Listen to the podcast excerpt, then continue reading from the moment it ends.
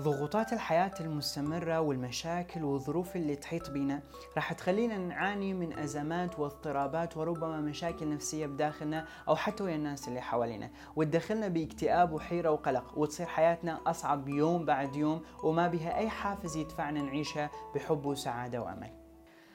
أنا دكتور سيف نجار استشاري صحة نفسية وعلاقات أسرية. راح أقدم لك بعض التمارين والمعلومات البسيطة وبعض الأسرار المهمة اللي تفيدك جدا في حياتك وتغير طريقة حياتك 100% ما راح تتوقع أن الحل لمشاكلك راح يكون بهذه السهولة.